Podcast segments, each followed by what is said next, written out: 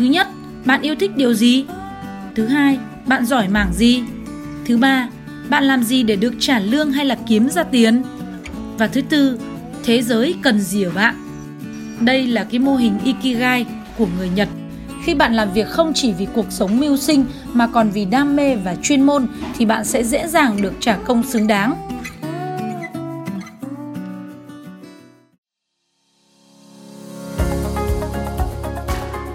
Chào mừng bạn đã quay trở lại với kênh podcast Thanh Hải. Trong số podcast trước thì mình có chia sẻ với các bạn về câu chuyện của những thầy cô giáo đã thay đổi hành trình để trở thành những người giáo viên hạnh phúc, thịnh vượng và bình an. À, nhờ đó thì có thể góp phần mang điều tốt đẹp đến cho học trò và cho cả thế giới. À, ngày hôm nay thì mình tiếp tục giới thiệu đến các bạn cũng là những cái đoạn nhắn nhủ cũng như là những cái đoạn à, rất là thú vị ở trong cái gần chương cuối của cái cuốn sách này. À, chỉ với khoảng 10 phút tuy thời gian ngắn nhưng mà cũng đủ để cho chúng ta có những cái trải nghiệm vào đầu ngày. À, thật sự là tuyệt vời và chúc các bạn sẽ có một ngày mới bình an. Tâm thế cho một cái ngày mới thật sự là tuyệt vời để các bạn sẽ đạt được những những cái mục tiêu các bạn đã đặt ra trong ngày.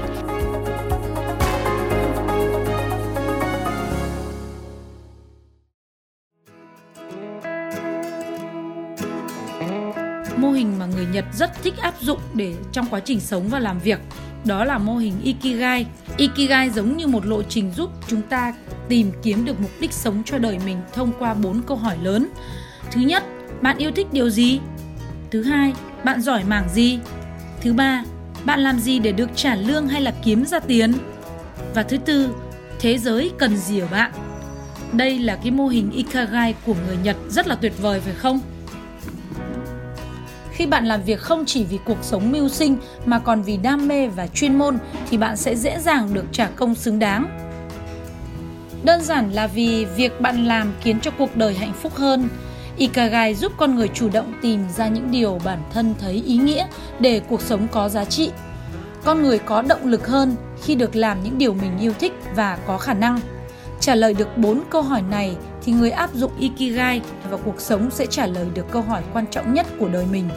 Ta là ai? Để tự có được năng lực khai phóng bản thân, hiểu đời, hiểu người và đi theo mục tiêu đã đề ra. Trong cuốn sách Thói quen thứ 8 của Stephen Covey cũng là tác giả viết nên 7 thói quen thành công. Ông đã viết tiếp một thói quen thứ 8 đề xuất mô hình giúp con người toàn vẹn, hoàn chỉnh và trọn vẹn. Đó là sự tương đồng của mô hình Ikigai với tháp nhận thức của Maslow.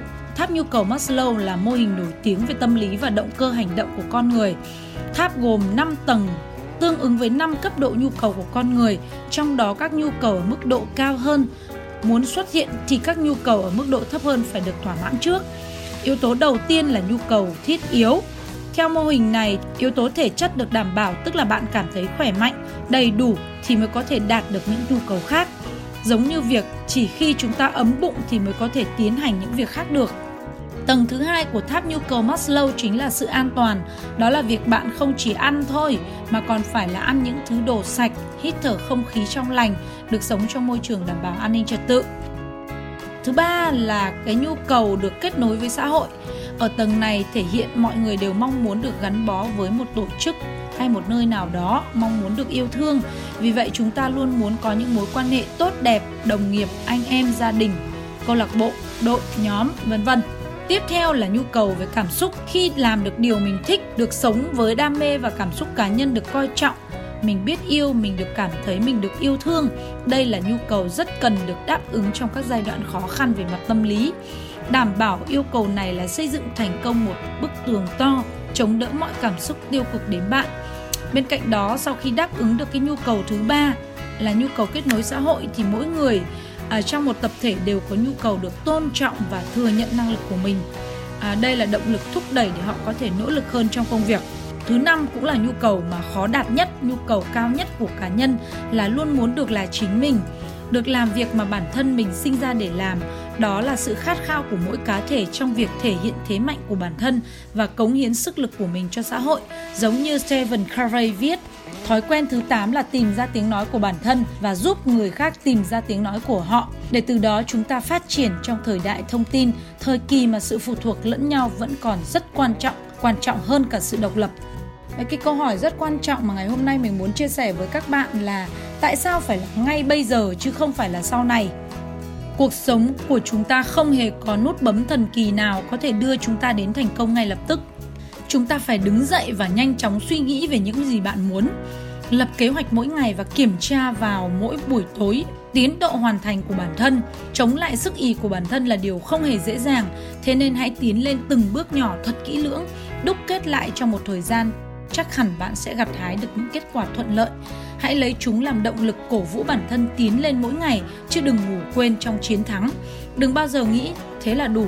Hãy tin tưởng vào khả năng của bản thân và không ngừng đón nhận thách thức. Bạn có thể làm nhiều hơn bạn nghĩ đấy. Cần can đảm để hành động mà không có chỉ dẫn từ người phụ trách. Có thể đó là lý do vì sao khả năng khởi xướng là một phẩm chất hiếm hoi mà các giám đốc và chuyên gia luôn khát khao theo đuổi sự khởi xướng khi bạn có một ý tưởng tốt thì hãy bắt tay vào thực hiện nó ngay mà không cần phải nói gì. Một khi mọi người nhìn thấy bạn thực sự nghiêm túc để hoàn thành việc, họ sẽ muốn tham gia. Những người ở vị trí cao không có bất cứ ai nói họ phải làm thế nào. Nếu bạn muốn tham gia với họ, bạn cần phải làm quen với việc hành động ngay lập tức. Thực trạng hiện nay chính là nhiều người quá yêu chiều bản thân, khi đặt ra một mục tiêu mơ hồ thì bạn sẽ dễ dàng bị những cám dỗ, vật cản hay những thất vọng, thất bại cản chân bạn nhiều người cũng có những mục tiêu to lớn hẳn hoi nhưng chúng chẳng qua chỉ là những mong muốn vừa tầm với và họ không cần phải nhọc công gắng sức mà vẫn đạt được nó. Khi gặp khó khăn vất vả một chút, họ lại tặc lưỡi đưa ra hàng tá lý do để tự biện minh cho việc họ không làm gì cả. Kết quả thì bạn đã rõ, với những người ấy thì mong ước sẽ mãi chỉ là ước mơ và họ sẽ chẳng bao giờ chịu cố gắng hết sức để theo đuổi và biến nó thành hiện thực. Một lần nữa bạn cần phải nhận ra rằng những người thành công là những người thật sự chứng tỏ được quyết tâm sắt đá của mình.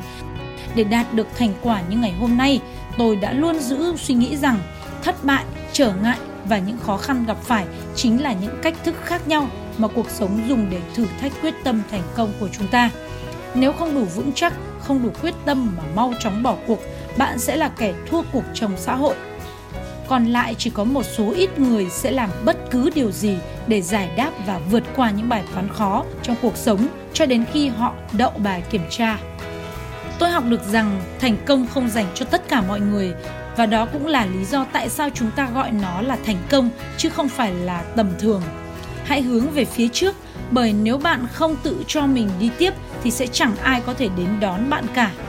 Tư tưởng, tình cảm và thời gian hoàn toàn vô tri vô giác Thứ duy nhất có thể giúp bạn là chính bản thân mình. Hãy mang trong mình một tư duy cầu tiến, luôn hướng đến đích đến và tin tưởng vào bản thân. Khi thành công trở thành bắt buộc đối với bạn, bạn sẽ trong tâm thế sẵn sàng làm bất cứ việc gì cần làm và khi đó bạn chắc chắn sẽ tìm ra một cách nào đó để đạt gần mục tiêu của mình hơn. Giống như Adam Khu từng phát biểu, bạn sẽ không bao giờ đạt được bất cứ điều gì to lớn trong đời, trừ khi bạn biến nó thành một việc phải làm. Đừng tiêu tốn thêm giây phút nào nữa và hãy làm ngay bây giờ. Bất kể bạn bao nhiêu tuổi, bạn đang làm gì và ở đâu.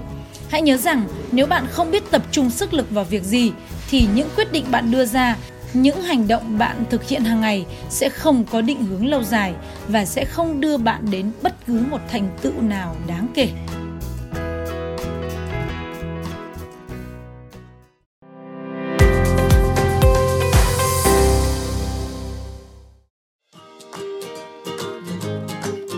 Thật là tuyệt vời các bạn ạ. À, những cái đoạn ngắn vừa rồi mình trích đọc ở trong cái cuốn sách này mình à, cảm thấy vô cùng là tâm huyết và được truyền năng lượng truyền cảm hứng rất nhiều. À, rất là cảm ơn tác giả của cuốn sách đặc biệt này. À, và mình cũng rất thích câu nói cũng là tên của một cuốn sách của thiền sư thích nhất hạnh. À, thầy cô hạnh phúc sẽ thay đổi thế giới.